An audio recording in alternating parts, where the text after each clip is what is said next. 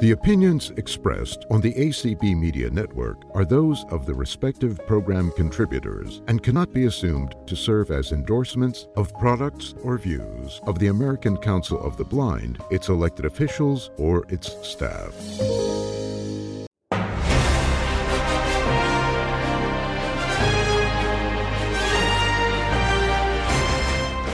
Every week here on ACB Media One, that's American Council of the Blind, Media One, and soon after on all your major podcast catchers.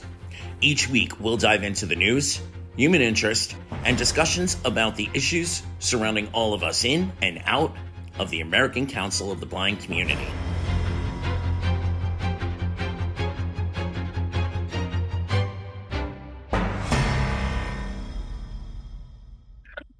Welcome, welcome, welcome to Sunday Edition. I'm your host, Anthony Corona. As always, I am here with my executive producer extraordinaire, Bryn Lee. Good afternoon, everybody. How are you feeling? Well, I've got my morning beverage of caffeination, so I'm good to go. How about you?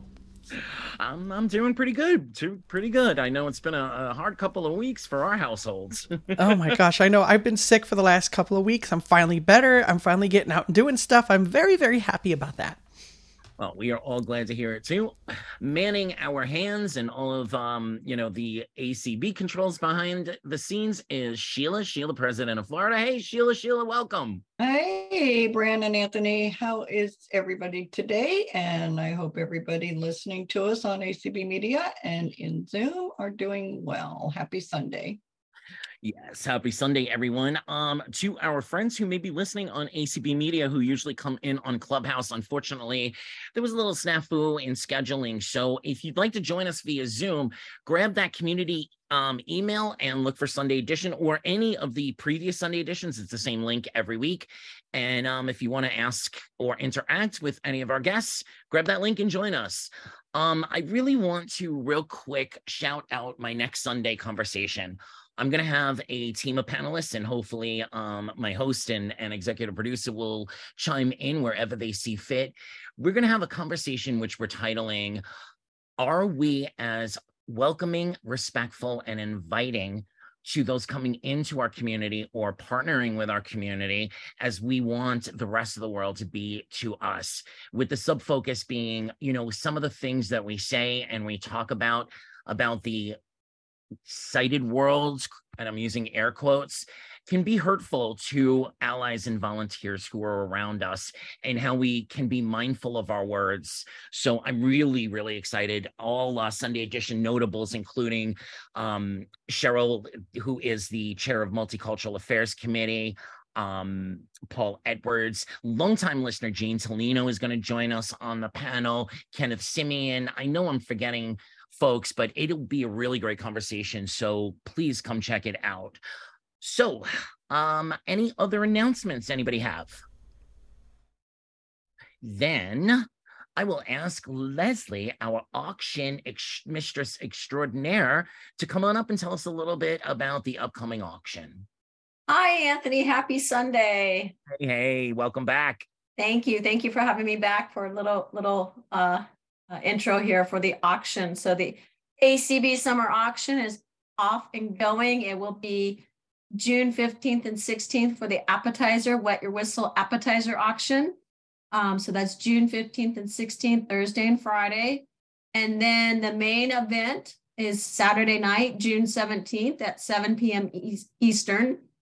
And it will be on ACB Media and on Zoom and on your AA devices. So you can either listen any way you like and participate and bid and have fun and, get those items in. The deadline's coming up May 1st for deadlines, descriptions, and pictures. And it's just a lot of fun, Anthony. You guys have donated. Thank you. Sheila's donated. So many affiliates have donated already. If you don't know what to donate, you can also donate towards shipping. We always love to have shipping donations. That helps the items go to the donor and to the winners. So it's a really nice way to get recognized also. So it's a lot of fun. We'll have some new describers, and we'll have some old describers and old auctioneers back. The seasoned ones, but it should be a lot of fun. Awesome, awesome, awesome. And just, you know, for sake of purpose, please send some extra love and good vibes to Dan from all of us from the Sunday Edition crew and listeners. The office is moving this week, so I'm sure he's probably got his focus in about 1,000 different places. I will. Yes, he's very busy. So thank you. So get all your items into me. I look forward to talking to everybody, and you'll probably be hearing from me this week. So stay tuned. And Leslie, drop that email in case they want to hit you up with a new item or something. Oh, sure. That's okay to do? Yeah. Okay. So it's my name, Leslie, LeslieSpoone at CFL, so Kat Frank Lima at CentralFlorida.rr.com. So Leslie Spoon at CFL.rr.com. So thank you, Anthony, for having me on. I really appreciate it. Email me, call me, do everything you can. Awesome. Have a beautiful Sunday. You too. Thanks. Well, we've got a great show ahead. Later on in our second hour, we're going to be talking to JC and the crew from VisionCast. But right now, I am very excited to be speaking to Tristan and Richard from Imagination Books. Tristan, did we get Tristan on the line? We did. All right. We did indeed. So welcome back to Sunday Edition. Well, thank you. I haven't talked with you on Sunday Edition since the SAG-AFTRA Awards, if I remember correctly. I think that's pretty much, yeah. So you were in a much different space then. So do you want to tell us a little bit about Imagination Books and your journey there?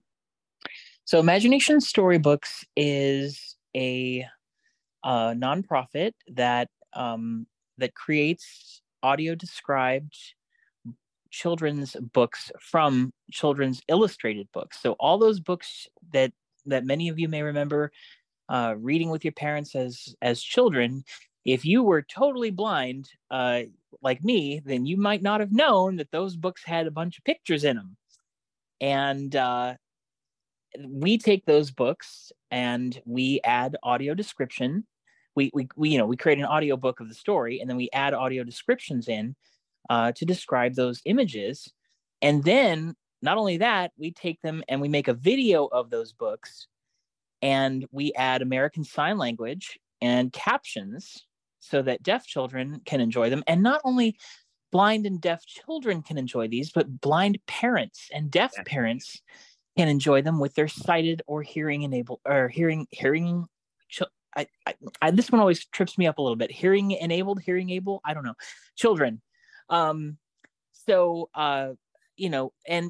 we found as many of folks may have heard about, that audio descriptions and captions can help the neurodiverse community as well. So what we do is just so awesome. But I fell into this through a couple of friends when I was looking for other work outside the TV and film area. They put me in touch with Richard Rieman, and the rest is history. We got on like a house on fire, and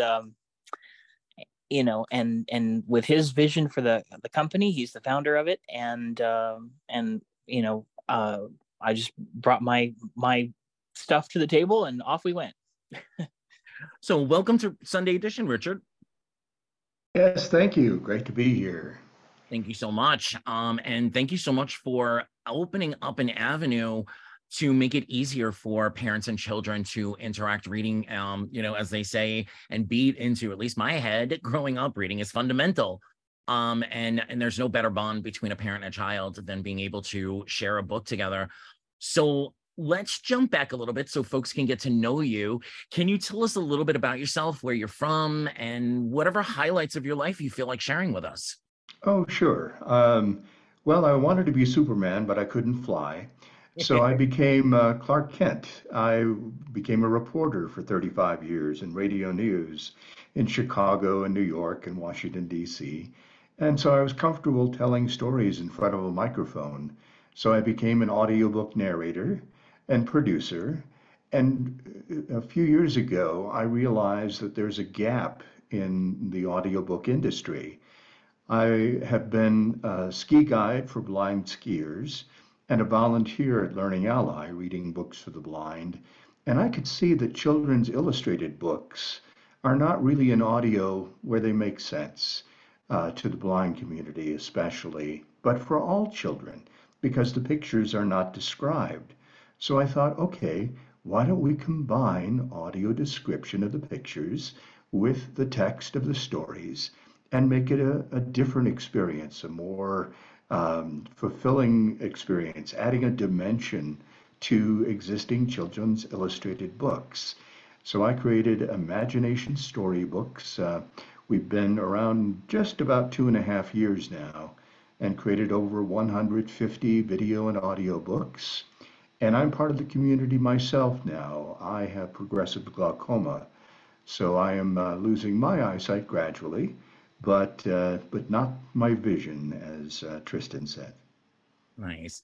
So welcome to the community, although I'm sorry, I'm sure it's all of us who, I lost my sight midlife, all of us who lose it and have had it know that it's frustrating, it's wonderful, it's horrific, and you never know from moment to moment which way it's going to go. But thank you so much for doing this.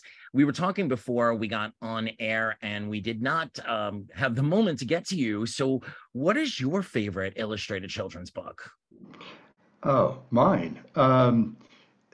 Well, the one we've done so far has got to be Winnie the Pooh. The original 1926 Winnie the Pooh that just went into the public domain. And we have had the chance to put together all 10 chapters as separate stories.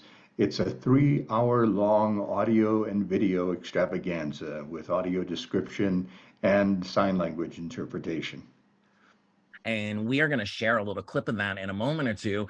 But how about when you were little, Richard? Pun intended. What was your childhood favorite book? Oh, that's I read so many of them that it's hard to say. I remember Corduroy being a favorite, The Bear, and even The Little Engine That Could, which was actually the first feminist book, because all the male engines don't help the female engine that's in trouble, and she has to be rescued by fellow female engines. So that was an interesting message in that book, The Little Engine That Could. That one was my favorite growing up. I used to beg my mother to read it to me when I was really little. I loved all the above, but the one that stands out to me, there was a book called Stand Back, Said the Elephant, I'm Going to Sneeze. And he ruins the entire picnic, and then all of the animals come and help put the picnic back together. It's a cute little story. So why don't you guys tag team and walk us through, how does a book go from, turning the pages to mother and child or family sitting around together and enjoying the book from Imagination Storybooks? Tristan? Well, we take, Richard finds people who are willing to make their books accessible, right? So once he's done that, then we get the digital copy of the book, high resolution images of the illustrations, and those go off to the describer. We have a couple, Bonnie Barlow and Miriam Snyder are all they work on the various books, and they come up with vivid descriptions of the story of the pictures. And then we cast a narrator for the story part of the book, the text, and then we cast a description voice, a description narrator, and then I take it from there once we have those recordings. And sometimes that involves me directing them in a remote session, or they record it themselves, and I we make corrections if we have to, And then, you know, it gets put together. Some of you may remember last year in the Blind LGBT Pride program, I did a little session about how that's done, where the pieces are recorded and mixed, and then the music I choose some music and that gets mixed in, then we send it off to the video editor, and then Richard, if you want to step in with the video for one moment and tell the listeners that if you would like to hear the podcasted version of Tristan's presentation, you can send an email to membership@blindlgbtpride.org, and we will forward that to you guys to hear. Go ahead, Richard. Great. Yes, Tristan works his audio magic as well as narrating a lot of the audio description and some of the narration of the book, so he does a wonderful job. We have over 100 volunteer narrators, some of the best in the business. Johnny Heller, who played Winnie the Pooh, is one of the golden voices of the 20th century and has won every award there is in the audiobook community. And we also have almost 20 now blind and low vision voice actors who are contributing their voices to our books, because we want to also employ members of the blind and low vision community in these projects. So we create the video versions. Danielle is our video editor. She does a wonderful job simply by taking those images from the existing PDFs of the books and creating the video format where we show one picture and describe it, and then the other picture and describe it. And that's why, as Tristan mentioned, autistic children really can follow what we're doing, because it doesn't overwhelm their senses like a lot of animation does.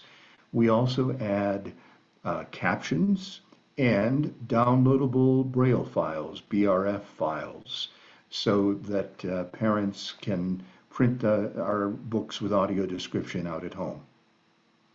Yeah, or they can go onto a Braille display also. Yes. Well, first and foremost, point of privilege, since it's my show, if you ever need a very small bit part voice, I really want to try my hand at voicing something, but that's besides the point. Tell us, do you quality control, so to speak, the audio description of the pictures to any kids? How do we know we're hitting the sweet spot when it comes to the descriptions? Well, Tristan's our main quality control person, you know, and we really try to make sure that the descriptions really add to the story. That's very important to us. We have the gift of time. We're not restricted like in TV and movies in between dialogue, so we can richly describe what's going on for the children. Yeah, it's I have to tell you, as somebody who has spent 20 years in description for TV and film, doing this is a world apart. It's wonderful, because there's no limit. If we need to get detailed about a picture, we can get detailed about a picture. We have full creative control over how much description, where it is, and how it flows.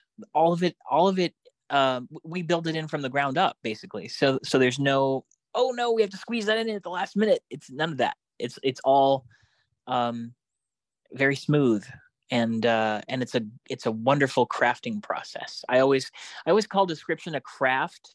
Some people would argue that it's an art or it's a science. I say it's a craft, which is a blending of both. And it's oh, it's so rewarding to do this. Is this the job, Tristan, that if, you know, the genie popped out of the lamp, is this, you know, a version of the job you would have asked for? Yep, absolutely. Yeah, this is, because not only is it a, you know, not only can you build it in from the ground up, but from my perspective, I'm providing something to my community. I'm giving back to the kids that I was and the parents that I was. And it's just very rewarding. That's awesome. So a bunch of books. Do you have any standout favorites?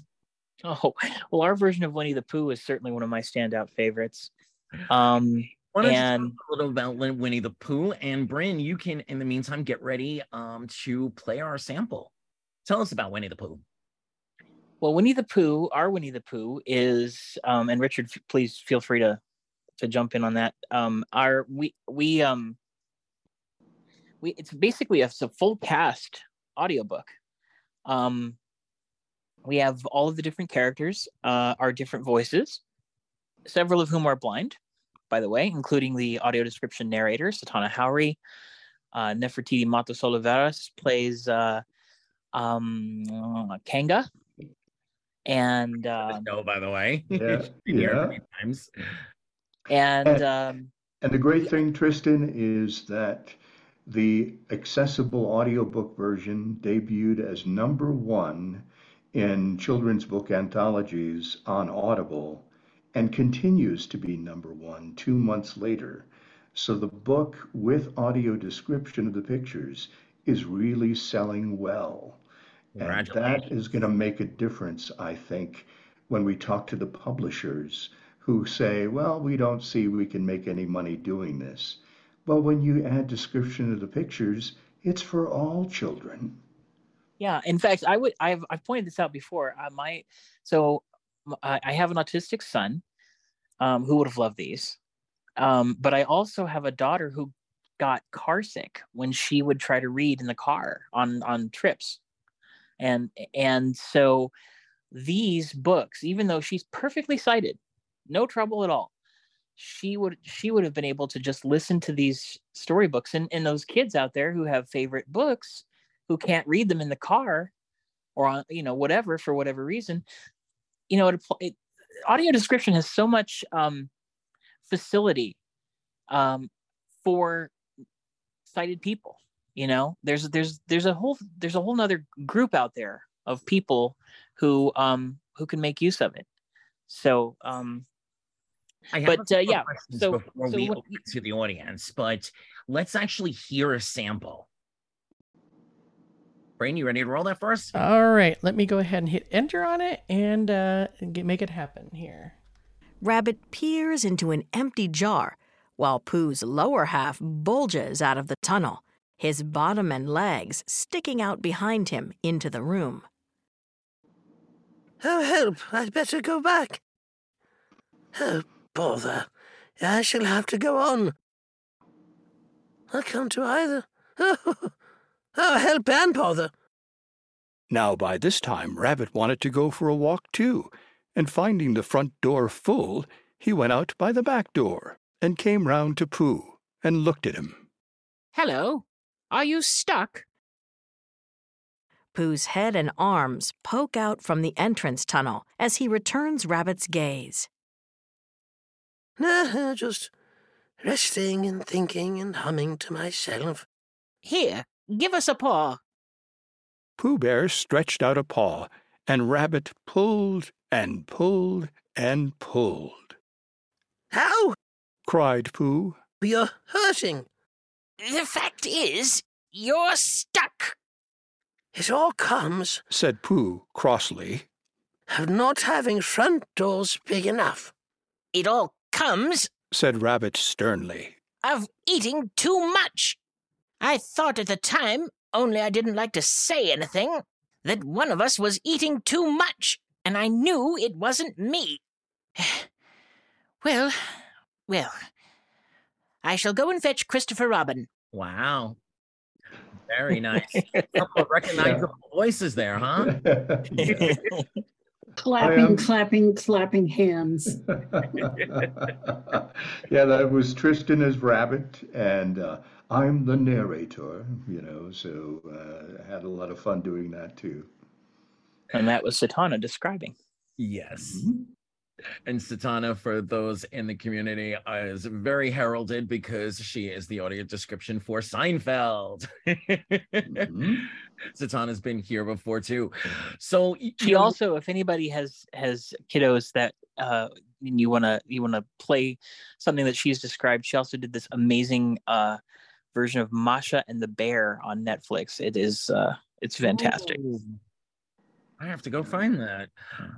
You mentioned earlier public domain. Just for folks who may not understand what that means, can you explain that? And then can you explain how you are going about getting some of the recent titles, or are you? I should ask first, and if you are, how you can. And third question on this three-pronged fork, how can we help you convince publishers and authors that this is something that that would be, give them book sales and help strengthen, love of their art? Yeah, I mean, it's a challenge. We started with, independently published books, self-published books, going directly to the authors and convincing them to help us even pay for making the books accessible. And that's been very successful because the authors understand they want to reach every child they can. Now, going to the publishers is a different story.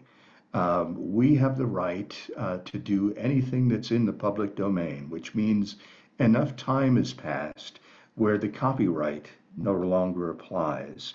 So we're able to take a Winnie the Pooh and make that accessible.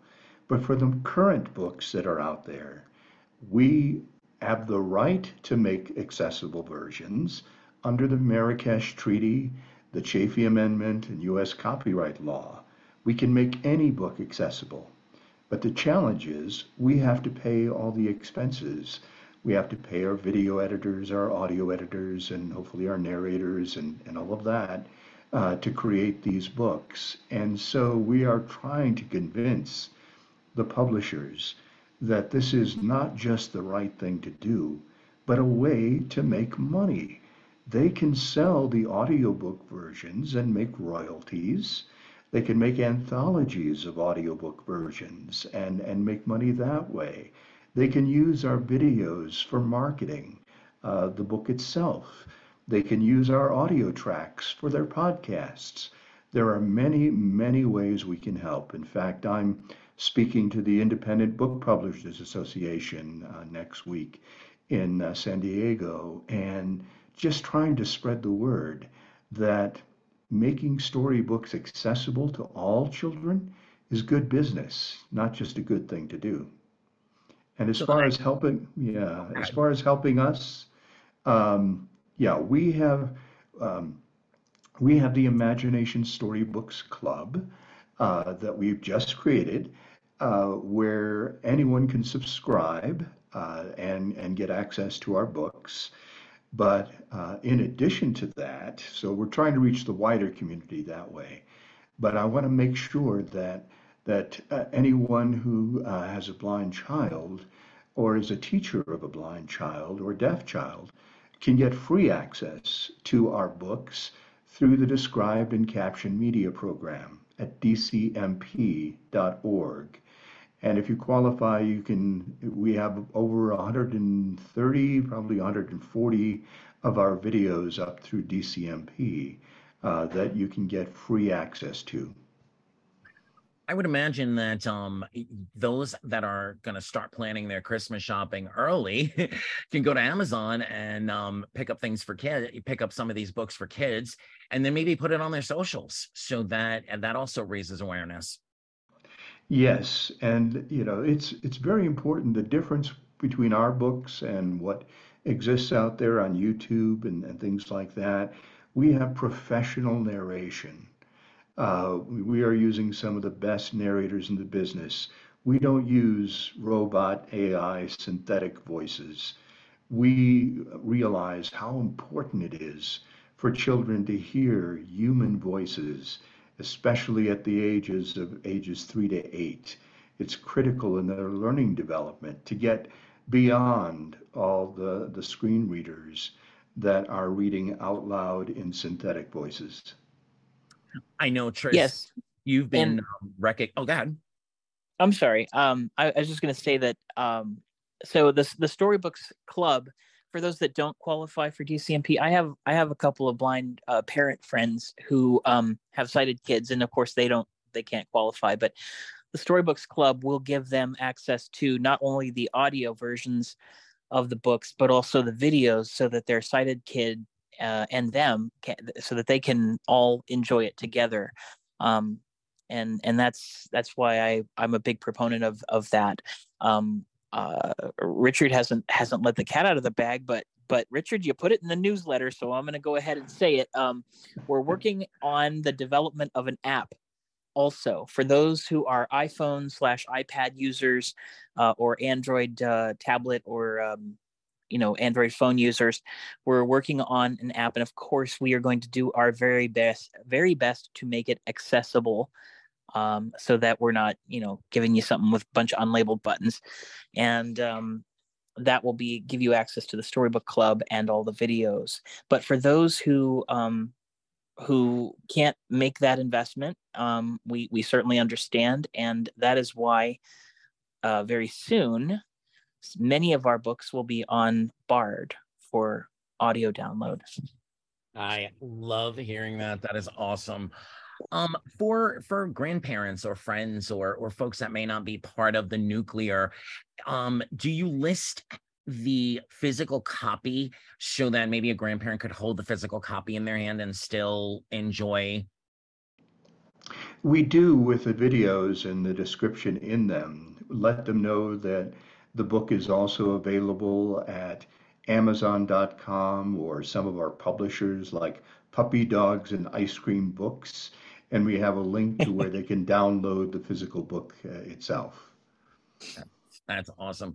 So why don't we throw this out to the audience and see what they're interested in? Sheila? Jane, go ahead and unmute. I am delighted to be here. So I have a list. I'm, first of all, a mom of 2 children and 5 grandbabies who are now old enough to be parents if they so chose. Favorite books when I was a child, absolutely The Little Train That Could. I loved it. Oh, it's a girl, it's gonna help her. Do please take a hard, good look at Make Way for Ducklings and Blueberries for Sal, and go find the Pokey Puppies. They're all so value-laden, but they're great stories. And finally, The Jumping Frog of Calaveras County. Calaveras? Whatever that one is. Tristan, I appreciate your absolute jumping up and down for joy and professional skill and craft. Good job. About how these books are put together. Richard, I really recognize your careful managing voice of all this. What a lot, but you don't sound like you have a headache at all. You just keep after it. I vote for Anthony. Give him a shot. I will never forget the day he called on an ACB Presents, the daily scheduling, whatever he imitated. I couldn't stop laughing for a long time after that, so give him a shot. Thanks, Jane. It was not planned. So I just, I want a list of all your books. I'm glad some will be out on Bard. I'm grateful, Richard, that you're going to the indie books. They need it, and they are worth it. Amazon needs to be a little more inclusive of selling partners. So those are the things I want to say, but I want a list of all the books you have, and then I want to be able to help. So I need to get feedback from you about what you want and what you need. That's it. I'm going to shut my mouth, maybe. Thanks, Jane. And Jane will be a panelist on Sunday Edition next week, so looking forward to that. You know what? This is as good a time as any, folks. Why don't you give the website and any contact information you can? Yes, it's imaginationstorybooks.org, because we're a nonprofit, and that's where you can find information about our books and the different formats they're in. You can join the Storybooks Club. You can donate. You can become a sponsor of a book for us. so imaginationstorybooks.org. We also have a podcast called Illustrated Audiobooks with the Audiobook Wizard, and I am the wizard, introducing all the books to the podcast audience that has been awarded. We've won, I think, 6 different awards now for the podcast for accessibility, inclusivity, and we're getting a lot of international attention for just unique audio experience was one that we won for exactly the kind of book that you heard with the Winnie the Pooh being, you know, a new dimension, a new experience, a new way to experience these illustrated books. Yeah, in fact, Anthony, the very first audio description award by the Society of Voice Arts and Sciences was I won that as a narrator, but it was for Jenny Noon, The Girl on the Moon, which is one of my favorite books that we've done. What a great book that was. And then a couple of the awards we got were under the auspices of the Webbies. So that was really cool. That is really awesome. I just want to say one other thing about your skill and your craft. Thank you for being meticulous about keeping each piece of access information distinct from the others so that as listeners or readers, we don't get tripped up by the crowd. Thank you. Thank you. That's a really nice thing to say. And we make it so that people can choose what access they need. You know, if you just want to hear the audiobook, there's that option available to you. If you would like just captions, that's also there. If you would like to have ASL, that's there. And if you are deafblind or your child is deafblind, you have the option of the Braille. So. All right, Sheila, who's up next? You don't have any hands. One of the critically important things that I am trying to communicate to the publishers is that, unfortunately, with the National Federation of the Blind statistic that 90% of children are not learning Braille, they need access to audio. It's critically important for them.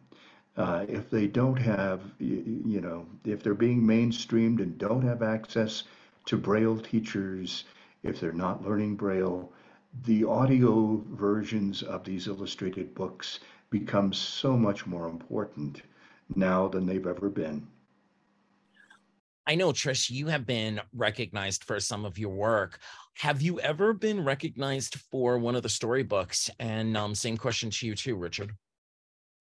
As far as narration, do you mean, or narration, or one of your characters as a kid ever recognized you from? Oh no, nobody's been. Well, Rich. I'll start with. I got the Sovas Award was for Jenny Noon, and my narration of the description there. So there was that. And as far as people recognizing me for it, not yet. But Richard, tell them about the Storybook Wizard outfit and everything. My goodness. Yes. I have taken to at least wearing my wizard hat whenever I speak, but sometimes I get into the full costume, the wizard robe and everything, and slip into my wizard voice. And that's how I appeared at the Audiobook Publishers Association conference. And I actually got a special recognition there at the Audio Awards. Whoopi Goldberg was nice enough to mention my name and our mission and thank us for what we're doing. So we are starting to make an impact. And if anybody recognizes my voice, it's more the Wizards, taken directly from Harry Potter, of course. Harry, so good to see you, Harry. You know, I gave your parents their wands. Have a little. Hopefully, Whoopi will actually make it part of her favorite things for Christmas this year on The View. That'd be great. Yeah, that would be wonderful. What is your favorite book that you've narrated? Is it the Harry Potter series? Funny, I really loved a book we just did called Adventures with Darien, A Pirate at Sea, S-E-E. Darien has one prosthetic eye, and so he has trouble when he's out on the seas, reading the maps, and he has challenges, but it's such a cute story about how he overcomes any challenges, being a pirate and being in the competition with other fully sighted pirates that, of course, he wins. That's a great story. Have you thought about branching out into like nursery rhymes and children's music kind of areas? Not really, and I'll tell you why. The biggest need is in the children's illustrated book genre. There are nursery rhymes out there, there are other things, and of course, once children's books become chapter books, then they're all, good audio books. Yeah. But there is that gap for children just starting to read.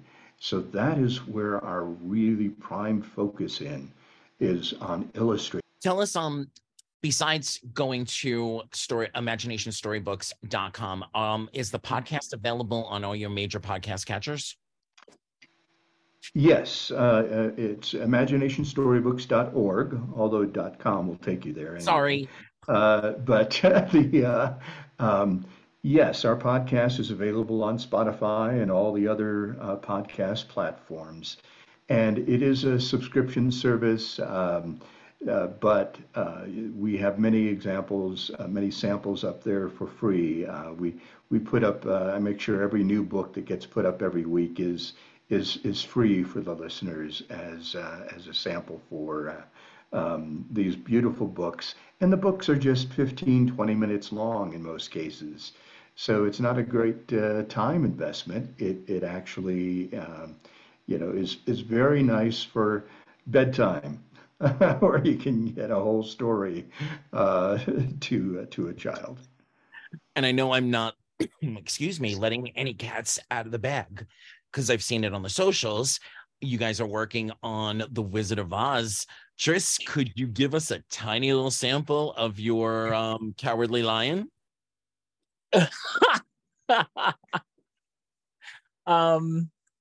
Boy, you're let's see. I'm asking for it all. Yeah, I'm going to be honest with you. I'm still working on his voice. I'm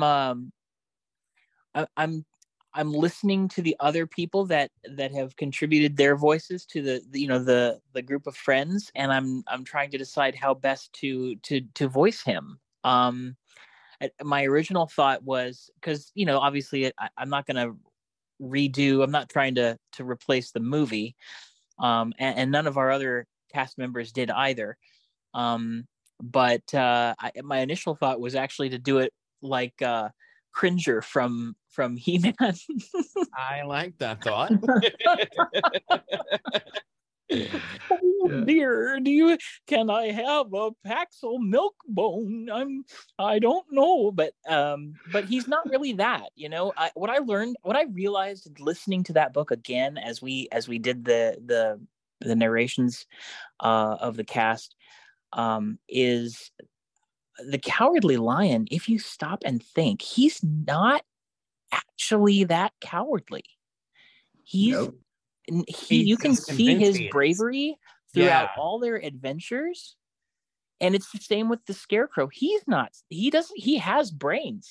He comes up with all the plans to get them out of sticky situations. It's really very interesting that, that the characters have already what they're seeking. And that's funny you should say that. My niece has now made me a great uncle. But when she was a youngin, Wizard of Oz has always been one of my favorites. It was one of hers as well. And I remember very distinctly her telling me at one point, he doesn't need brains. he's already smart. Yeah. Yeah. Anthony, you know, this is Bryn. Out of the mouths of apes. Go ahead, Bryn.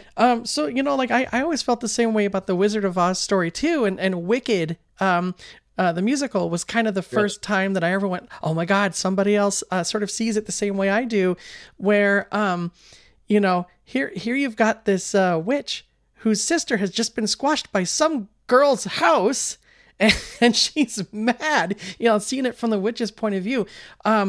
The wizard in Wizard of Oz, you know, has often been touted as somebody that, you know, is, they got to get to the wizard so they can get these things that they need. And he's all knowing and all seeing, but really they had all of those things all along, and they used them to get through the yellow brick road and the enchanted forest and get to the Emerald City.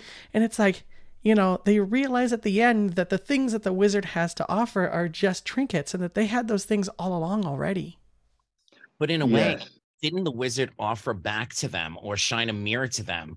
Because he kind of does show them that they had it all along. Yeah. And, you know, if you think about it, you know, con men often, or con persons, often aren't stupid. You know, they're not going to successful cons. So the whole, I mean, it's one of the most beautifully crafted stories that's ever been told when you really think about it. Yes, and I think I you know, the wizard says to them, you know, he actually admits it in the book. The book is foremost in my mind now in place of the movie because of having been working on it. But he says, you don't need me. You've got this stuff. Yes. And they all say, no, we need you, because they don't. The one thing that they all lack is self-confidence. Yeah. And he's like, and he kind of sighs, and he's like, oh, okay, all right, fine, here, you know. And then he, you know, he makes something up for them. But it's just, it's such a remarkable tale. And I got to tell you, working on this, and being able to work with such incredibly talented people in our community, the blind and visually impaired community, getting to direct Bruce Horak, who was the he played Lieutenant Hammer in Star Trek: Strange New Worlds in season 1, and Ariam Mia Loberti. Yes, I was going to say. Who basically her? She is our Dorothy, and she is the star of the upcoming Netflix series version of All the Light We Cannot See, the Pulitzer Prize winning book. Wow. Because we have gotten actors. George Ashiotis is a Broadway actor who happens to be blind, and he's a fellow BPI member. I'm the narrator. Yes. And so we have an entirely blind and low vision voice cast for our version of the wonderful Wizard of Oz. For those, I want to dip my finger in, but for those who are trying to really make a living at this, do you have a send your demo in here or section on the website? We have, you know, wonderful volunteers, obviously, but we're always looking for any voice actors with challenges, because we want to give them, you know, special attention. And you can just send an email to wizard@imaginationstorybooks.org, and that'll reach me, and we can see about adding you to the roster. Yeah, and I want to speak to that just for a second, if I can. The you know, blind people especially, but also actors with disabilities, even in voiceover, we are just underrepresented. And I am so happy to be part of an organization that wants to highlight voice actors with disabilities. It's that's another piece of this that just makes me very happy to be a part of it. Well, I am definitely going to throw my vote in for, we were talking before we got online, You know, L. Frank Baum produced 14 of the Wizard of Oz, you know, in the Wizard of Oz series. So I am going to throw my strong hope that you guys will do more of the Wizard of Oz series. Other than the Wizard of Oz, can you tease us with anything else that might be coming down the pike soon? We're doing the If You Give a Mouse a Cookie in both English and Spanish, because we are making our books more accessible in Spanish too this year. In fact, if you go to our website, what we're planning for the club is we have 100 different languages that you can access our website in. And also, we're putting up the books where they can be read. And, you know, once again, it's AI voices, unfortunately, but they can be read in 100 different languages.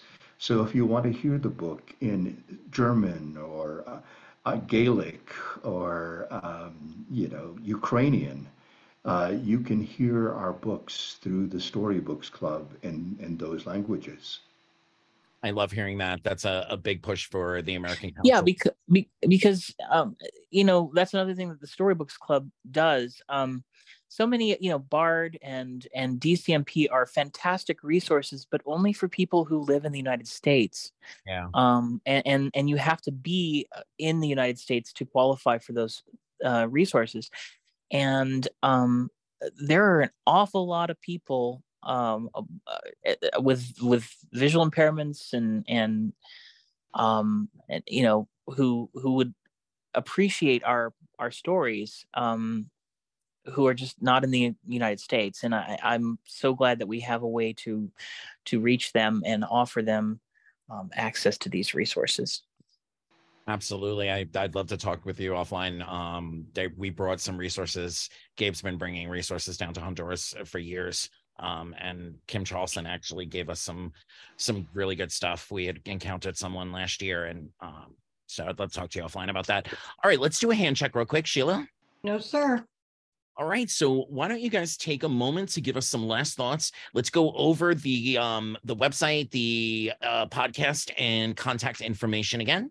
Let's start with Richard. Thank you so much for being here. What do you want to say to our community? Well, thank you for having us as guests. You know, you can reach us at imaginationstorybooks.org, O-R-G, that's the website. Our podcast is Illustrated Audiobooks with the Audiobook Wizard, available everywhere podcasts are heard. And we appreciate everybody's support, of course, of what we're doing.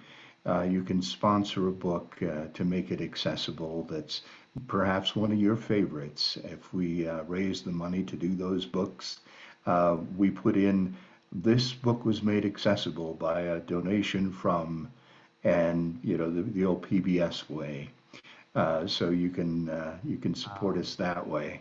It's, you know, our mission is really going to be pushing those major publishers, both book publishers and audiobook publishers, to make their books accessible, because, you know, especially if you can't or you don't read to your children, which you should, obviously, all parents should read to their children, but this is, we think, the next best thing, that you can play these audio versions, play these video versions, and really experience something that, you know, we take a book and give it a different canvas for that illustrator, for that author.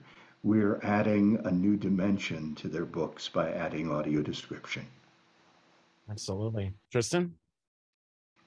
Yeah, just to piggyback off of that, you know, I remember very clearly as a parent of a small child, all my kids are adults now, but I many of you may remember the NLS sending us books in Braille with where they had Braille, and then they had the print copy inside, interwoven with the the Braille. So you had the text in both, and then you had the pictures in print. So there weren't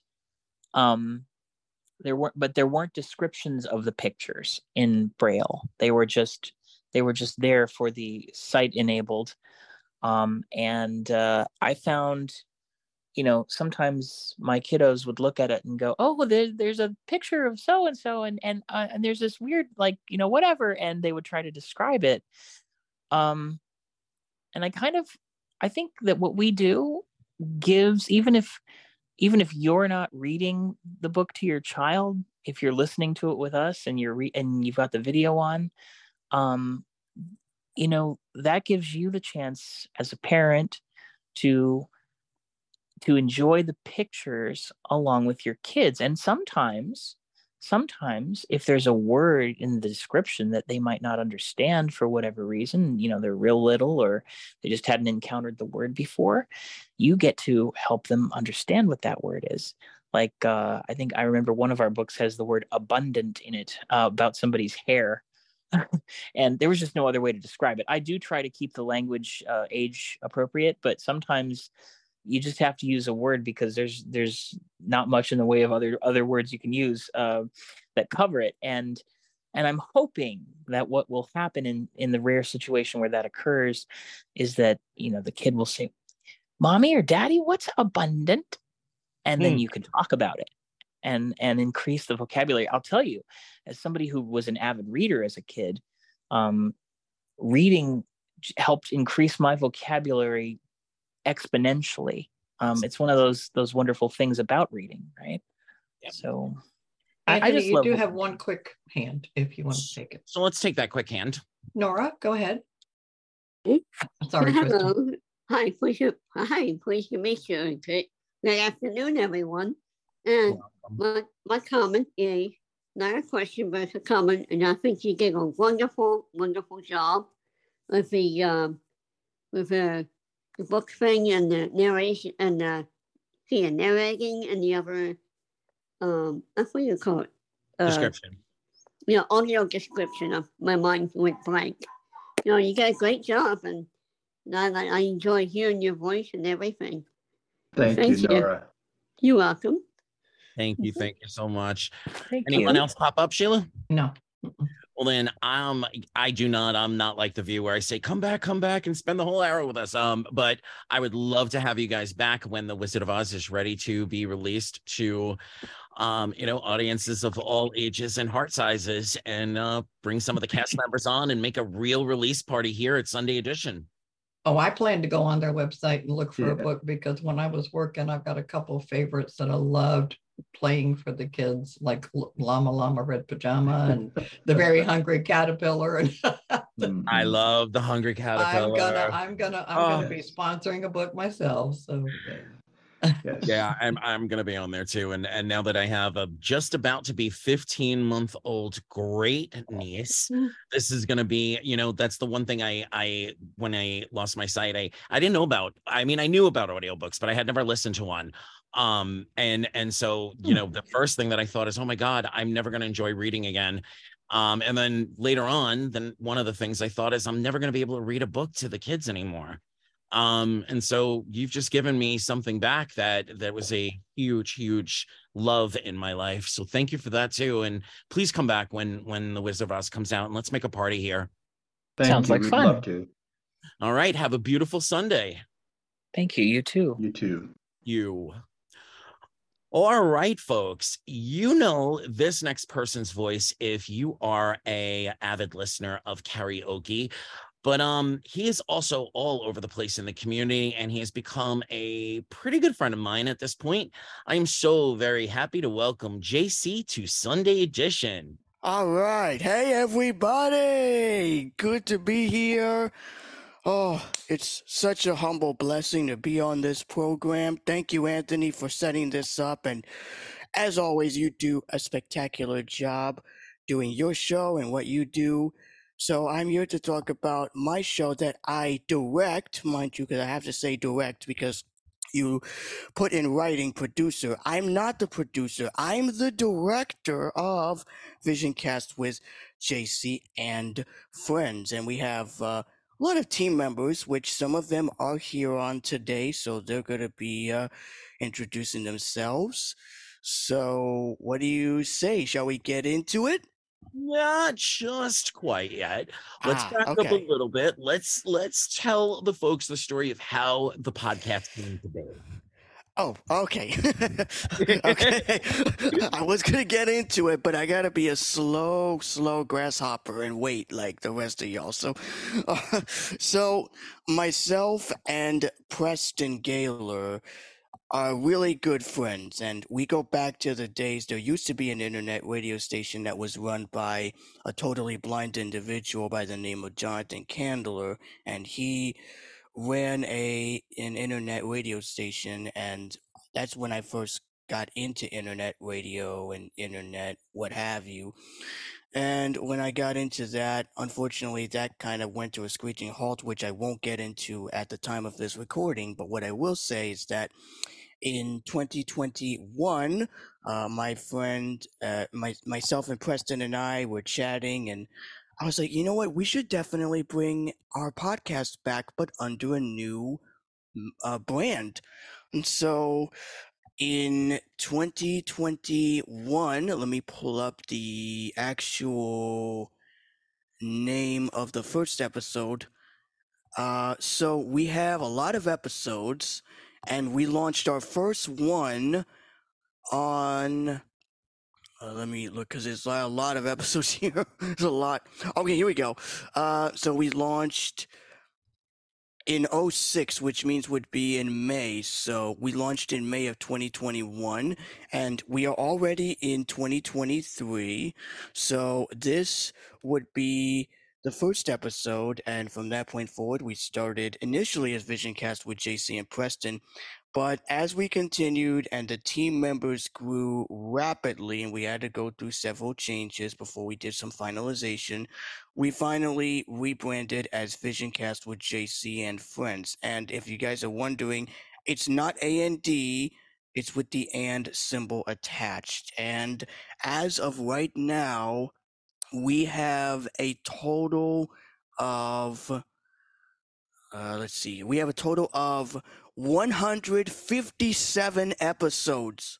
Nice. 157 so far, because we were going to record one last week, but unfortunately there has been some stuff going on with our other producer, which you'll find out later. Not Stacy. Stacy is here with us, but another producer we have, which we'll get into later. Unfortunately, we couldn't record that episode, and we'll get to more of that later.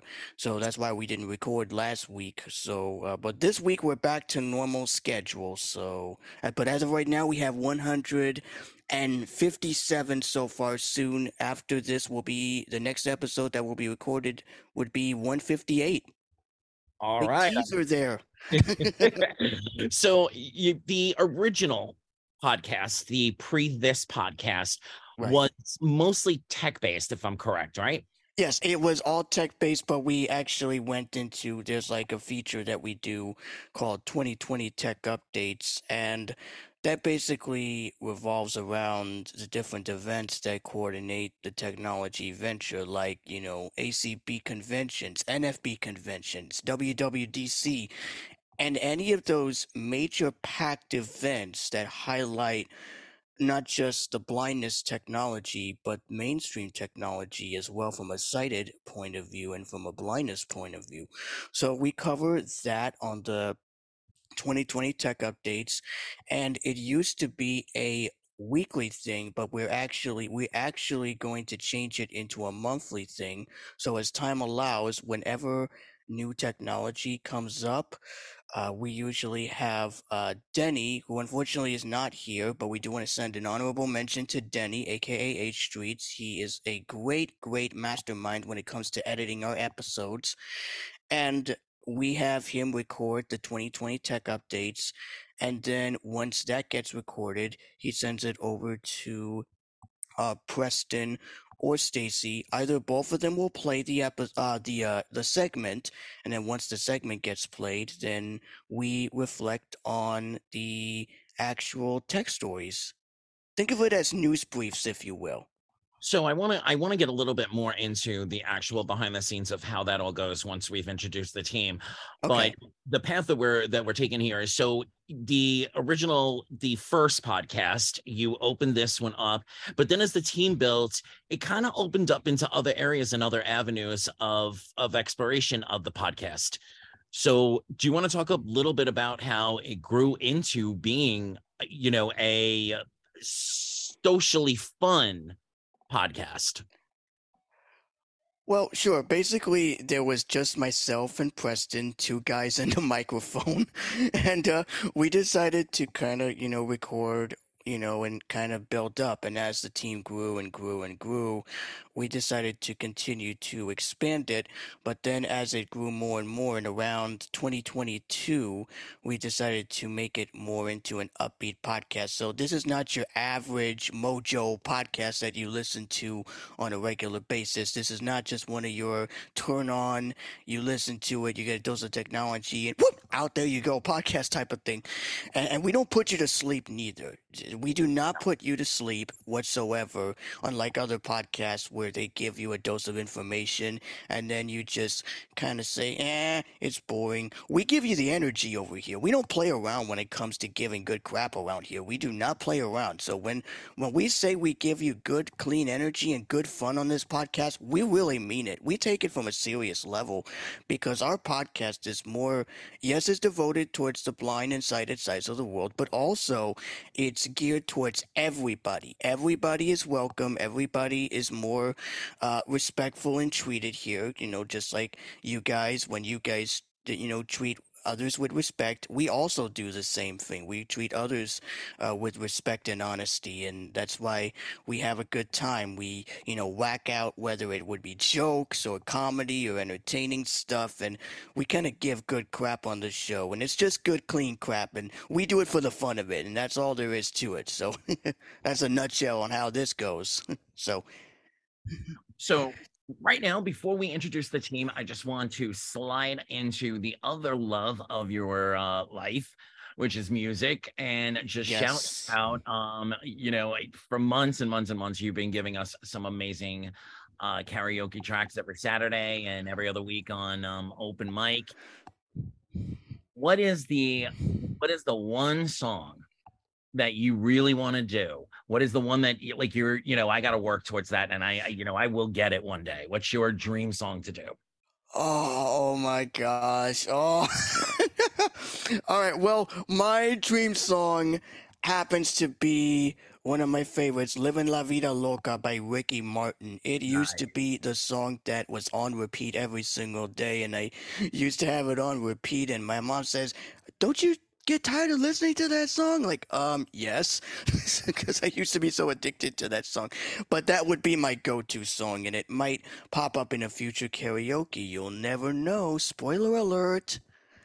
Well, I gotta tell you, I would love to hear you do Bohemian Rhapsody, but I think you wish, but it's too hard for me. I can't even do it for the life of me.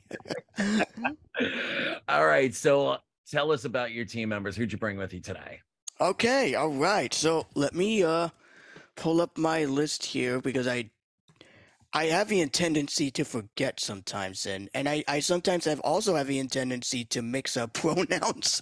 So, and that's why Stacy, our lovely producer, always gets me for this every time. But we always have fun at the end, so that is why I pull up the list just in case I miss anybody, or the other moderators pull up the list just in case.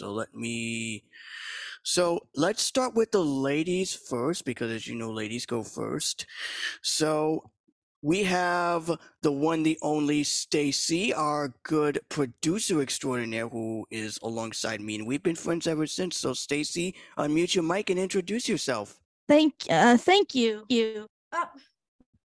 We heard you before. You're on, Stacy. All right. Sometimes this happens. Audio sometimes gets in the best of them. So let's jump to the next one. Yeah, let's roll with it. Okay, let's go. We'll get back to you, Stacy. Next we have, in the meantime, Nora, who recently became a member of the team. Nora, go ahead and unmute. Hello, my name is Nora from Phoenix, Arizona, and I became a member not too long ago, and it was so much fun. We not only have the 2020 tech update, but we also have the Showcase Heaven, and it is very, very nice. I always enjoy that too. I enjoy all your podcasts, but I enjoy the Showcase Heavens. Oh, thank you so much. Okay, moving down the list here. Let's see. I'm looking. We have George, who also happens to be here. No, we're not talking about George of the Jungle, mind you.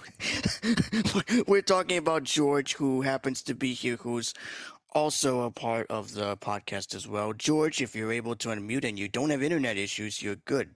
So go ahead and unmute. Hello, pleasure to meet you. I'm George. I'm Stacey's boyfriend and Haley's boyfriend as well. For me, the show is about family. We're like one big family. We give each other, hard times. It's all in fun and comedy. And I just think of this whole, podcast as one big family. And that's, I view it, and it's awesome.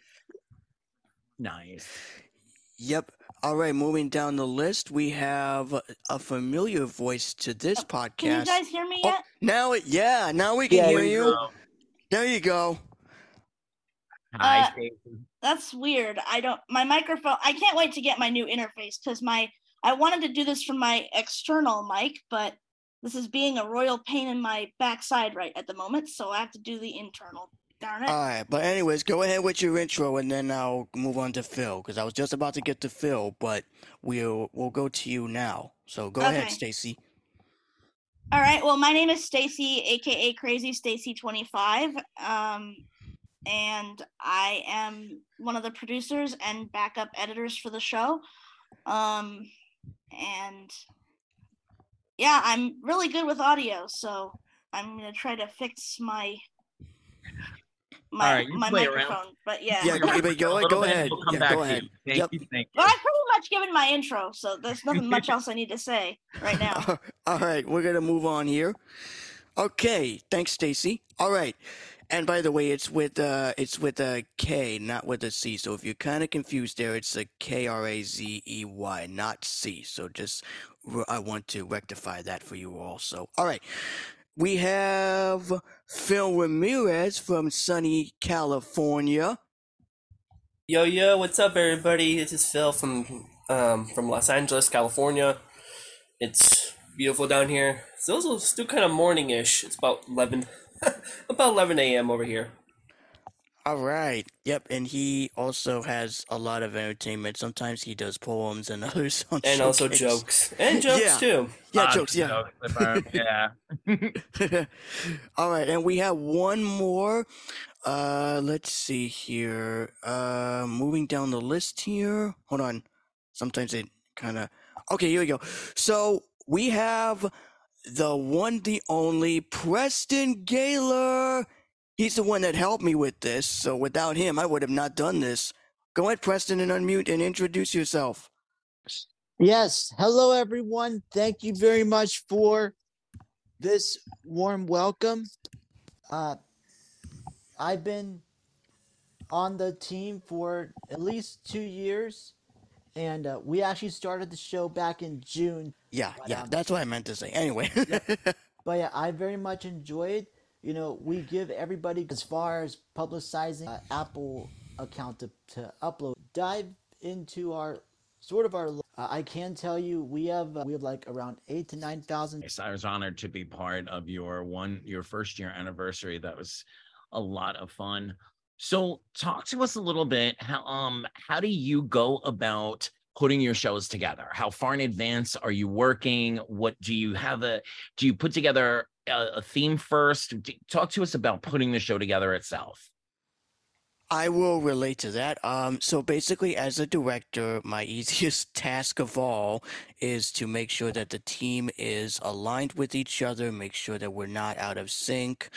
And what I usually do is I talk with my team and I say, hey, what podcast do you guys want to do? What is the premise? What's the subject and all that? And we just kind of go off topic sometimes. We kind of go off the grids, but we record all of our content.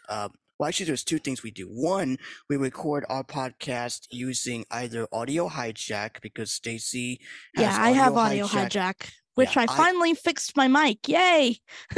Yep.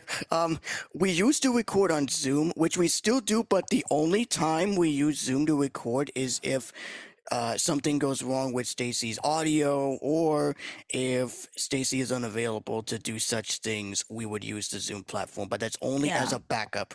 But for the rest, most of the time when we record our episodes, we do it using Audio Hijack, just because, you know, we love people hearing audio in stereo, because as you know, Zoom only plays the content in mono, which is rather boring, because who wants to hear audio in mono? No one doesn't want to hear audio in mono. I especially don't, because as an audio geek myself, I know that stereo is better than, you know, hearing it in single plain old mono. So we record that. And then after the episode gets recorded, we, well, actually the rest of the team, the producer, it's usually Denny most of the time, but if Denny's not available for some reason, like today, he's out of commission, unfortunately, but we do want to send him a big shout out either way and big mention to him, because he's amazing. Without his editing skills, we would have not had this podcast professionalized. So we usually have him, but if he's not available, Stacy would be the primary backup. Well, I have a business in audio production. I actually do that for a living. So I produce the show alongside Denise, and then I co-edit. Yep. If needed. Yep. So we have two great emergency backups in case things go awry, or in case nothing happens with our content, and usually gets posted during the weekend. Whenever Preston receives it, it gets automatically uploaded the following weekend, depending on what we're doing. And but like I said, last week we didn't have an episode, but this week we're back to normal. So you will see this week's. You're kind of working on a real-time basis, week to week, with probably, you know, thoughts of what you're looking at a week or two ahead, but you're building the show on a week-to-week basis. Exactly. Yes, we're building it on a week-to-week basis. Sometimes if they are bonus episodes that does not require the team, like for example, there was one episode where I recorded a demonstration of the equipment that I'm using, which is the Vocaster 1. And that was at the time when I was running a beta. I might have to re-record it in the near future, another updated review, because... Speaking of that, I'm going to be getting that. Oh, sweet. Okay. Anyways, so if it does not involve the team members, what I usually do is I record a non-edited version of the bonus episode, and that episode with myself or any others will get uploaded either or. But for the main episode, like Showcase 7 and the VC Tech Lounge portions, we and the rest of the team record from a week basis, so... So how do you decide what tech you want to highlight, and how often do you get to actually play with new stuff? Normally that would be up to the team and I, because like I said, I'm a director and I usually go by, you know, what articles we highlight. So if there's an article that is interesting to some users that might pique their interest, I sent the text version, or actually I don't send it, but one of the, I'm getting stumbled. Stacy, could you help me on this? Because honestly, basically, yeah, sure. Basically Denny and somebody else who isn't here, Eddie, AKA EJ the Phoenix. Basically they, we have a Cody who sends different articles that might be of interest to Preston, and then Preston sends them in turn to Denny, and then Denny basically goes through the list of all the articles to see which ones are going to be the most pertinent for the tech update. Yep, and those get recorded. And most recently, it used to be his own voice recording it, but we recently, meaning Stacy and Denny, recently discovered a amazing service called 11 Labs, and they have a subscription where when you subscribe, you get to record your actual voice and you get to have it cloned. So yeah, it's pretty cool. Yeah, it's pretty cool. So we started using it, and the first time we ever used their voices, I kid you not, we started laughing the moment one of the actual clone voices cussed, but we bleeped it. So that was the first time we bleeped it, which I'm like, why? Wow. No, I actually do cuss in real life. Right. So to hear me bleeped is kind of funny. Yeah. If you guys have not checked it out, you should check it out. It's in the catalog if you guys want to go back and listen to the episode. It gets me every time we hear it. And we've had some fun with 11 Labs here on Sunday Edition as well. So yeah, it's a lot of fun. And the second half of that question, how often do you actually get to play with the tech you're talking about? Like, be more specific, like actually play with the news stories on as soon as we do it? Or no, the tech... No, have you had the opportunity to, has anybody reached out and said, you know, hey, do a review of this, or, you know, do you actually get to play with some of the tech you talk about? Yes, I intentionally did, as a matter of fact, when I looked online for an updated audio interface and I heard about the Vocaster. I reached out to Daniel Hewley, who we had on the show, and he's a great man, and he is the senior audio engineer. He's the senior marketing manager, the senior marketing manager of Focusrite Audio Engineering, and he was so kind enough to send me the Vocaster one for free, and I didn't have to pay a single buck to get it. Lucky duck. I have to buy mine. Well, you gotta pay to play, as they always say, so or you could have just played with it for a week, sent it off, and just had, like, you know, Sisterhood of the Traveling Vocaster. Yeah. Yeah. I actually do plan on getting a Vocaster because my microphone, which is a Shure MV7, it has the ability to connect to an interface, and it also has the ability to do USB, but unfortunately the USB port on this thing is wonky as all heck. So that's why we had a technical glitch before, right? Because it decided to misbehave. I have to hold it a certain way, so I'm looking forward to getting my Vocaster because then it won't misbehave anymore. Yeah, at least because multiple microphones have a combo port where one has an USB port and the other has an XLR port, like the Audio-Technica range of microphones and so on and so forth. But that's a whole nother story. So well, I know what the showcase is, but for our listeners who I am encouraging to check out VisionCast. Let's bring George in. We have only heard a little bit from him. George, what's the showcase? Or Phil? Oh, doodles. Oh, well, for Showcase Heaven, it's basically a talent show where all of us on VisionCast, the whole crew, will usually just display one of our talents. Like Stacy could display one of her songs, Denny, or EJ, or JC.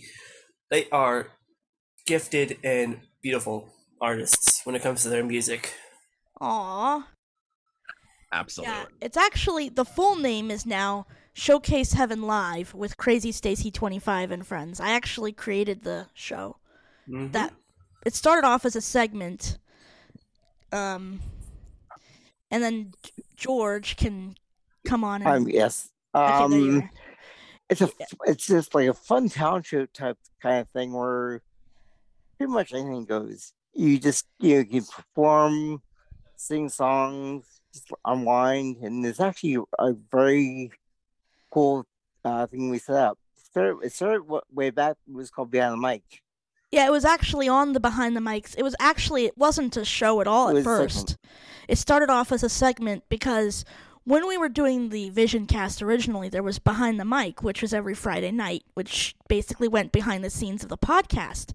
And I came up with the idea to do it as a segment as part of that, and then it became its own show. It just got so big that it just went, you know, it became its own thing. Are you still inviting friends to come on?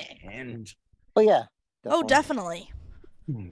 Awesome. All right. So when do the podcasts usually drop? You said the weekend. Is there a specific time, or is it just when it's ready, it'll drop? Whenever it's ready. It usually drops, usually on the weekends, as I said. Usually it gets even shorter, because sometimes, depending on the episodes, usually when we record ours, it's usually... how long would that be, Stacey? Usually we would record an hour and a half. The podcast is 2 hours. Sometimes we'll extend it. It depends. Yeah. Three, sometimes three it'll go to longest. 3. Yeah, sometimes. For the VC Tech Lounge, which I think now we're changing the name to VC Lounge. Spoiler alert, teaser for those that are subscribers. Yeah. But basically for that one, it's just a 2-hour show. I produce that one, and then my co-producer, Denise, usually produces Showcase Heaven Live. Neither one of us could produce last week, I actually just moved to Cincinnati, Ohio, the Cincinnati area. Congrats. And Wednesday, oh, thank you, sweetness. And Wednesday, which we do we record every Wednesday, that was the day I was actually flying. So I couldn't produce, and Denise couldn't produce either. So both producers down. Yeah. So it was a total hiatus, but we deserve a break after recording a long length of episodes every week. But we're back to normal, as I said. Go ahead, Preston. I was going to say, the only time the show got delayed in publishing, last year we interviewed Dan Clark from his D-Surf company. Yeah. DSurf. So yep. I believe we actually uploaded that in early. So let's get to know you guys individually, and we'll go backwards since Preston is speaking. Preston, tell us a little bit about where you're from, some of your hobbies. If you feel comfortable telling us your pronouns and your age, that would be great. Yeah, sure. I am from PA, Southside. More stuff. Very nice. And what about those Maryland crab shacks? Are you a fan of dumping, the bucket of crab on the table and grabbing a mallet? I mean, I've tried that, but I'm much more of a crab cake type of guy. It's a lot less messy, that's for sure. Yeah, I have family in Virginia and Maryland, so whenever I get there, it's all about the picnic table, the plastic mat thing, and the hammer, man. I want as much crap as I can get. All right, George, you're up. Tell us about yourself. All right, well, I'm from Pennsylvania as well. I'm in the suburbs, and I actually got involved with the podcast through Stacey. I met her on a study for the blind. We are talking, and about a month or so after that, became boyfriend and girlfriend. And we actually met we met in December and started dating in February. Yeah, then we started dating, and then we actually met in person multiple times. I'm going to go back to Cincinnati in October. But then she introduced me to the podcast when it was actually KG right? KJSC Radio. Yeah. And I got re-involved in it when I was in Phoenix for a little while and just kept going. Yeah, and at the time of KJSC, we actually ran a little bit. Great. Oh, yeah, it was great. Awesome. It was a lot of fun. Awesome. So you're loving and working together. Does that cause an interesting dynamic on the podcast? Oh, of course, because I'll tease her. Knowing already. Well, we tease one another, so it's like we just kind of have banter back and forth. Like, you're right, I'm wrong, ha ha ha. Like, we just tease back and forth. But it's all fun. How about you, Phil? Tell us about yourself. Well, for me, I live over here in Los Angeles, California, over on the West Coast. I am 33 years old. I'm actually cited, I'm actually one of probably a few. I'm actually cited, full-cited. I'm also a test center administrative proctor for my job that I worked with for over, now it could be 10 years in this June. At a college? No, company, at a testing company. Gotcha.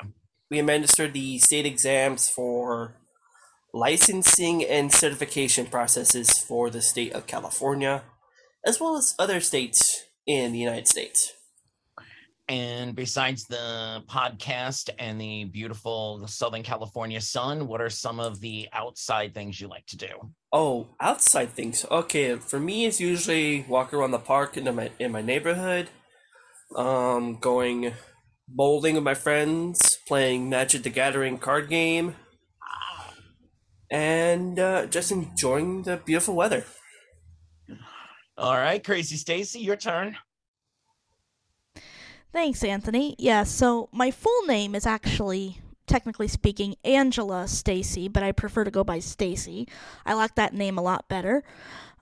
She, her, 35 years old, was born in Minnesota, but I grew up in Phoenix, and I just left Phoenix on Wednesday. Just moved to Cincinnati to move in with, well, this is kind of an interesting story. We're a little bit non-conventional. As George mentioned, I am his girlfriend, but we're in an open relationship of sorts. I have a girlfriend as well. We actually both are dating her, and yep. I moved to Cincinnati to be closer to George and live with her. And her name's Haley. And she's awesome. And she's great.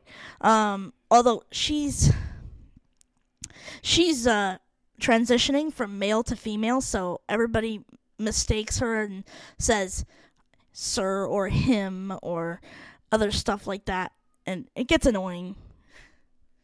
Well, sidebar note, BPI is holding a great conversation around how we'd like to be identified, et cetera, for the virtual portion of convention. So please come and be a part of that. I have to ask, let me phrase it this way. How do you keep the personal from spilling into the business part of it? How do you keep yourself in the in the producer hat when two of the team members are your? When I'm dating two of them? Yeah. Well, see, here's the thing with the podcast. It's not really business, to be honest. It's more like for fun. So I kind of get to be myself. I mean, I'm very open about the fact that I'm dating two of the members of the team.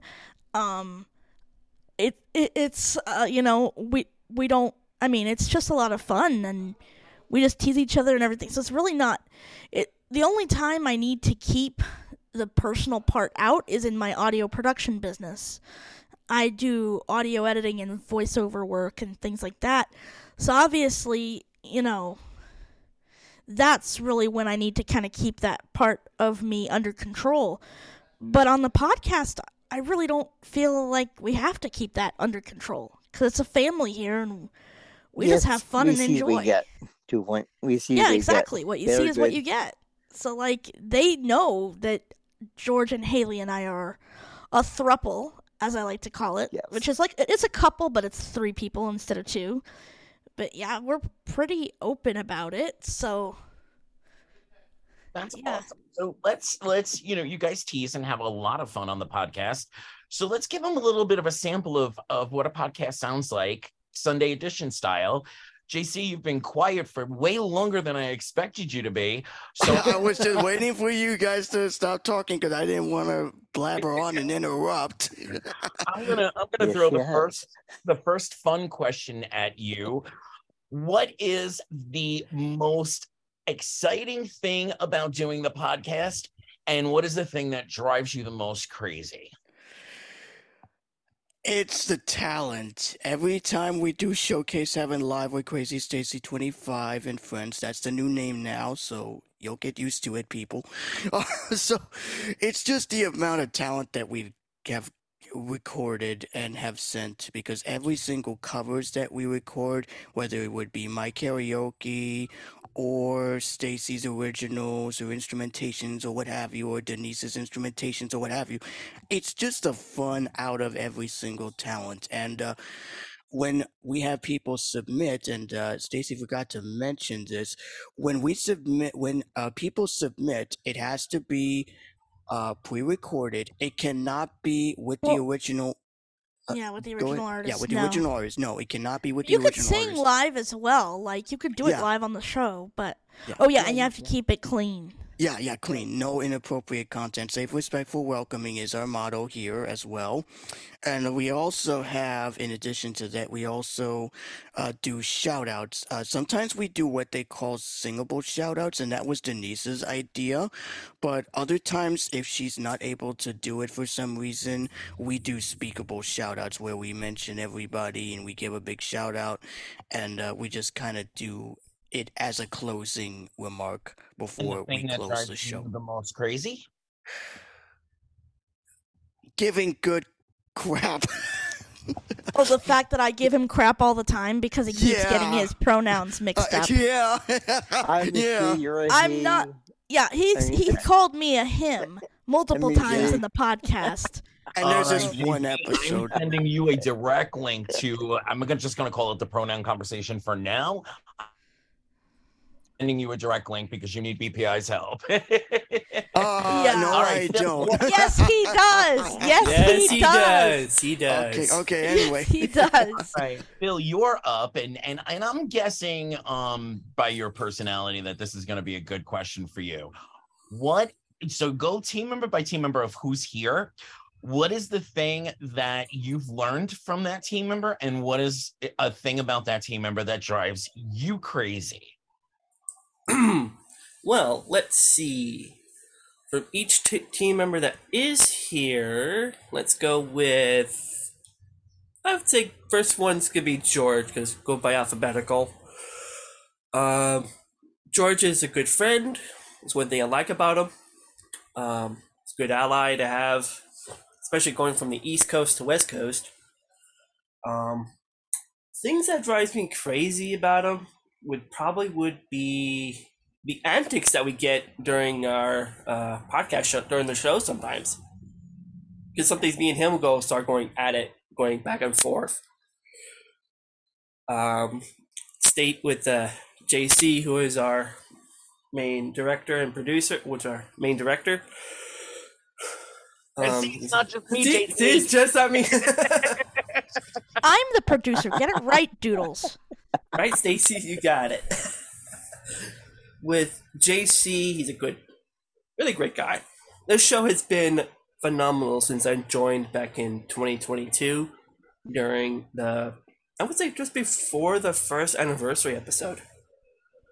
It was the beginning of June that I invited you on. Mm-hmm. It was indeed. And Stacy was the one who invited me in, which I have been very grateful for. And one thing I like about JC is sometimes the songs that he does. I know me and him did a... Yes. Yep. Dead or Alive. You backed him on Dead or Alive.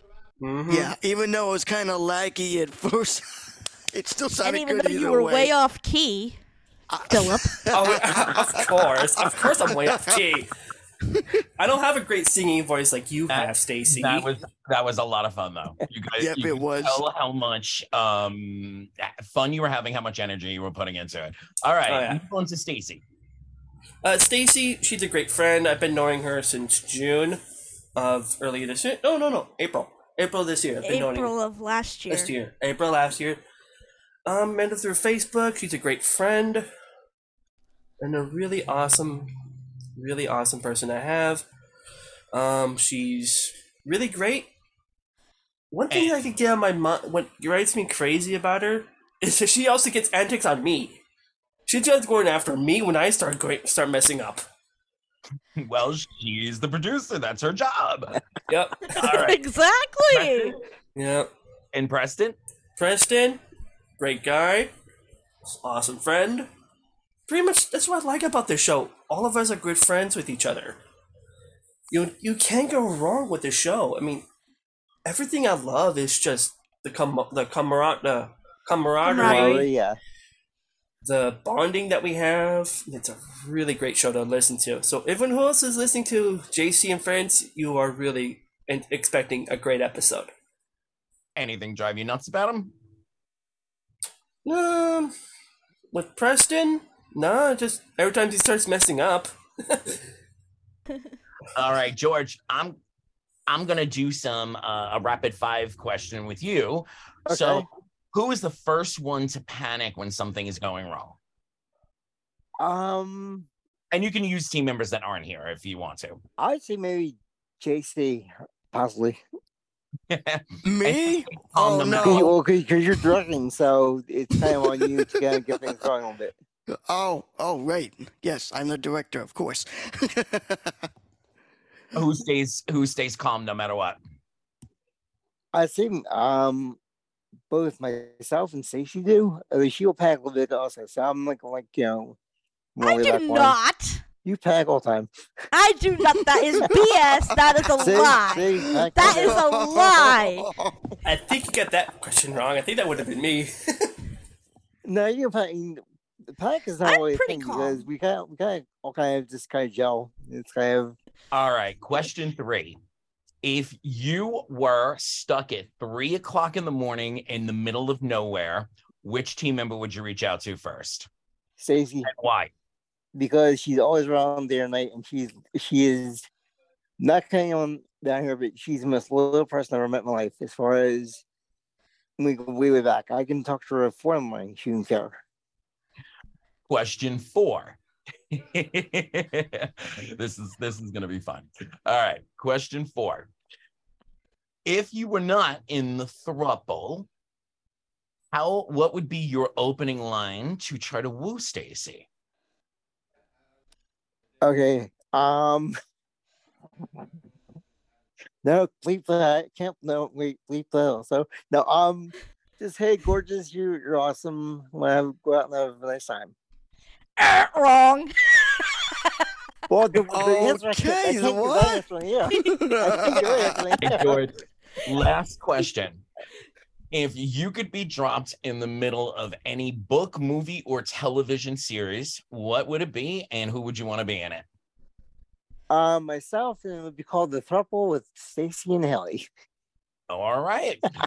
Stacey, for you, I'm going to do a whole team member thing again as well. What I want to do is tell us 2 truths and a lie about each team member, and let's see if we can guess what the lie is. If I can guess what the lie is. Okay. Actually, I'm going to call in my backup team, too. Sheila, Bryn, if you're listening and want to play, you can help me out. All right, go ahead, Stacey. Okay, 2 truths and a lie. Let's do JC. Oh, boy. Uh-oh. Oh, boy. Oh, no. I've known him longer than George. Oh, I've known George 8 years. I've known JC for almost 11. So okay. We met on an app called Clango. If y'all don't know, we met on an app called Clango. Clango, so that was an old app. It was an old app. Anyway, go ahead. This is definitely fun. Hey, Preston. Hey, George. We need some popcorn in this one. Yeah, okay. This is definitely gonna be fun. Here we go. So 2 truths and a lie. Was for a moment because I just did a time check. Sheila, do we have any hands? No, sir. All right, go ahead, Stacey. Okay. All right, 2 truths and a lie about JC. JC and I have done a couple of duets together in the past. Yep, we did. No, JC, you're not supposed to give that away. Oh, my bad. You're supposed to be quiet. They're supposed to guess. All right, okay. JC ruined it. Next, go to Phil. Hey. No, you're all... okay. So, quiet. Don't say anything until he guesses the lie. Now I got to think of another truth because we know that's true. This is why the podcast is so much fun. You're learning and getting information. You get all this kind of banter. Go ahead, Stacey. Okay. JC lived in Florida when I met him. Okay. now JC currently lives in New York. So yeah, that's the first thing. He lived in Florida when I met him. Now he currently lives in New York. Okay, thing number two. JC curses like a sailor all the time. Thanks to me, because I coached him and taught him how. And number three. Let's see. JC used to play in band in high school, and he introduced me to Spreaker, where I got to listen to his band rehearsal. I'm going to go with the curses like a sailor. Yep. Yeah. I've tried. I never. I'm going to put you on pause while you think of 3, 4, Preston and Phil, and jump to Preston. So, because we're coming up on the top of the hour, Preston, for you, my fun question is, if you ended up, you know, that old, night in jail, which of the team members would you want to spend a night in jail with? And which would you call for the bail money? Oh, boy. Well, as far as spending the night in jail, definitely George, because him and I kind of live semi-close to each other. I mean, we're like 2 hours away. So, yeah, definitely him and I will have a hoot in the cell. And as far as bail money, definitely Stacy, because she would have it.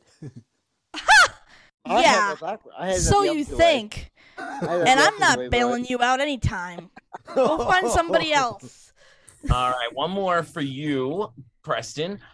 What was the biggest blooper, and how did you handle it? Oh, boy. Podcast-wise. One comes to mind about bloopers, you and I. Remember that one in December of 2021? I think so. Yes. Remember, Preston? Yes, I did. So basically, during one of our tapings, and we were kind of talking. I was talking to Stacy, and I said, Oh, that was on a different show. That wasn't on VisionCast. That was on the Bleep show. It's an adult show that we do.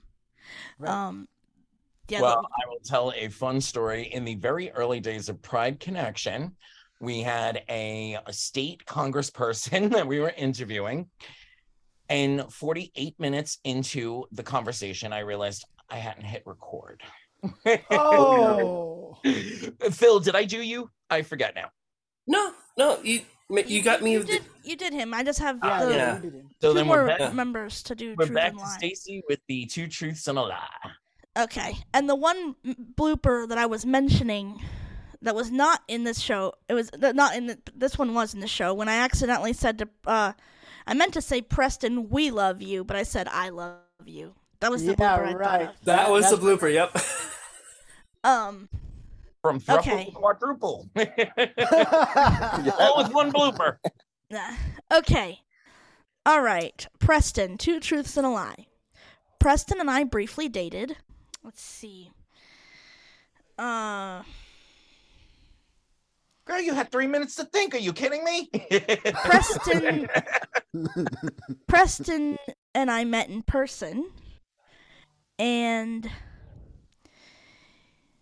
Preston is a good singer. He does karaoke on the.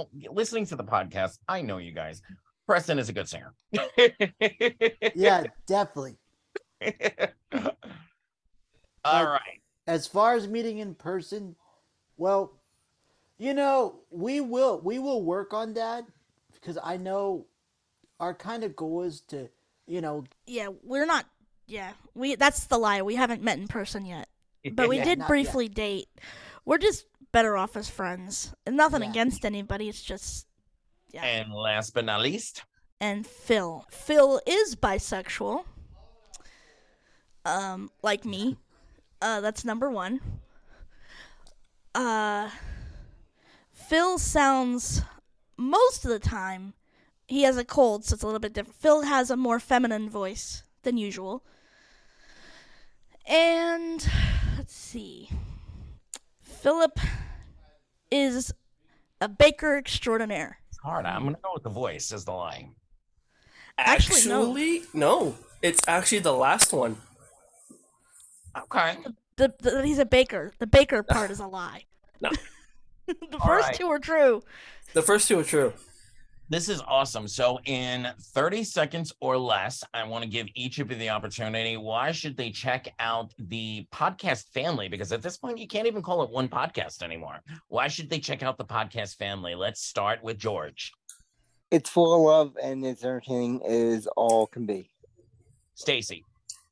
You should check out our podcast and the podcast family because we love to laugh, we love to joke, and we give each other good crap and have lots of fun. Preston. I would say you should check us out because, you know, it's a good highlight throughout your week to look forward to because I know all of us on the team look forward to tape each week, and it's pretty much good ear candy. So no matter if you plop it in on a Bluetooth speaker or headphones. Bill. I would say the best part of the show for all of you guys to listen to it is listen for the banter, listen for all the fun moments that we have together, and also for the couple of the good tech updates that you probably want to know in the future. Now, what's coming up, what's coming ahead. You never know what's coming out. And don't worry, to be honest. Beyond telling us why they should listen, also tell us how we can listen, mailing lists, etc. Give us all the information we need. Well, for the mailing list, it's at JC. I think you have that one. I got it. I got it too. So. If you want to subscribe to the mailing list and be kept up to date, you can subscribe to Vision-Cast plus subscribe at groups.io, and you can send messages to Vision once you're subscribed. That is to Vision-Cast. At groups.io. There is a hyphen between Vision and Cast. That's very important. All right. As far as listening goes, you can go to your favorite podcasting platform and search for VisionCast with JC and friends.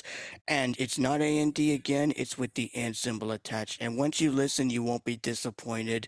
It's not like Living Blindfully or Main Menu. No, we're not like the other podcasts out there. We're one big family. We have a lot of fun. And if you have any talent, we would love to hear some new talent. We invite everybody to send in their recordings if they want to, if they so choose, and it's a lot of fun. Give the email for that too, because the email for the mailing list versus emails for sending recordings, because I don't think the group lets you do attachments, unfortunately, on groups.io. So if you would like to send a recording, I'll just give you my personal email. It's Stacy, that's spelled STACEY at. You know what? We'll put it in the show notes. We don't do emails on the air. So I'll put it in the show notes and make sure that they have the link to you don't? Okay. It's an ACB rule. Sorry about that. All right, JC, you have got the final thought. Oh, and I almost forgot, Anthony, if I can come in real quick. Sure. As far as also staying connected, you can also look for us on Facebook by searching out VisionCast with JC. 300, probably. All right, JC, 30 seconds. Final thought. If you guys have not checked it out, like I said, please do so. Check out the podcast and give us feedback, because the more feedback that you give for us, the more content that you'll be able to be looking forward to. And I cannot wait, because this week is going to be a celebration. I'm not going to give you the details as of yet. You'll just have to come in and listen, either live on Zoom or pre-recorded later. And I look forward to having either all or some of you from Sunday Edition on this podcast. And I'm looking forward to conversing with you guys. So thank you so much, as always, and looking forward to having you guys on the podcast on our end. Yep.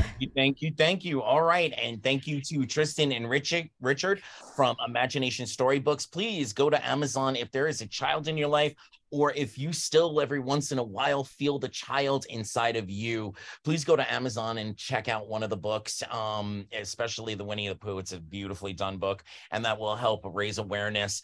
I will be back next Sunday with that fabulous panel discussion on inclusion and how we are inclusive and to our allies and our sighted partners and supporters. This has been Sunday Edition. Have a great week, everyone. Thank you, Bryn and Sheila, as always.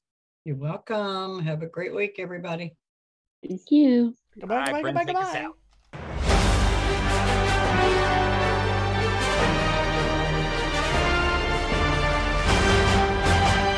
You've been listening to Sunday Edition on ACB Media. Stream 1, that's American Council of the Blind Media, or wherever you listen to your podcasts. Episodes drop every week at 1 p.m. on Sundays, and you can email us at sundayeditionac, all one word, sundayedition with the letters AC at gmail.com. Let's brunch again together next Sunday.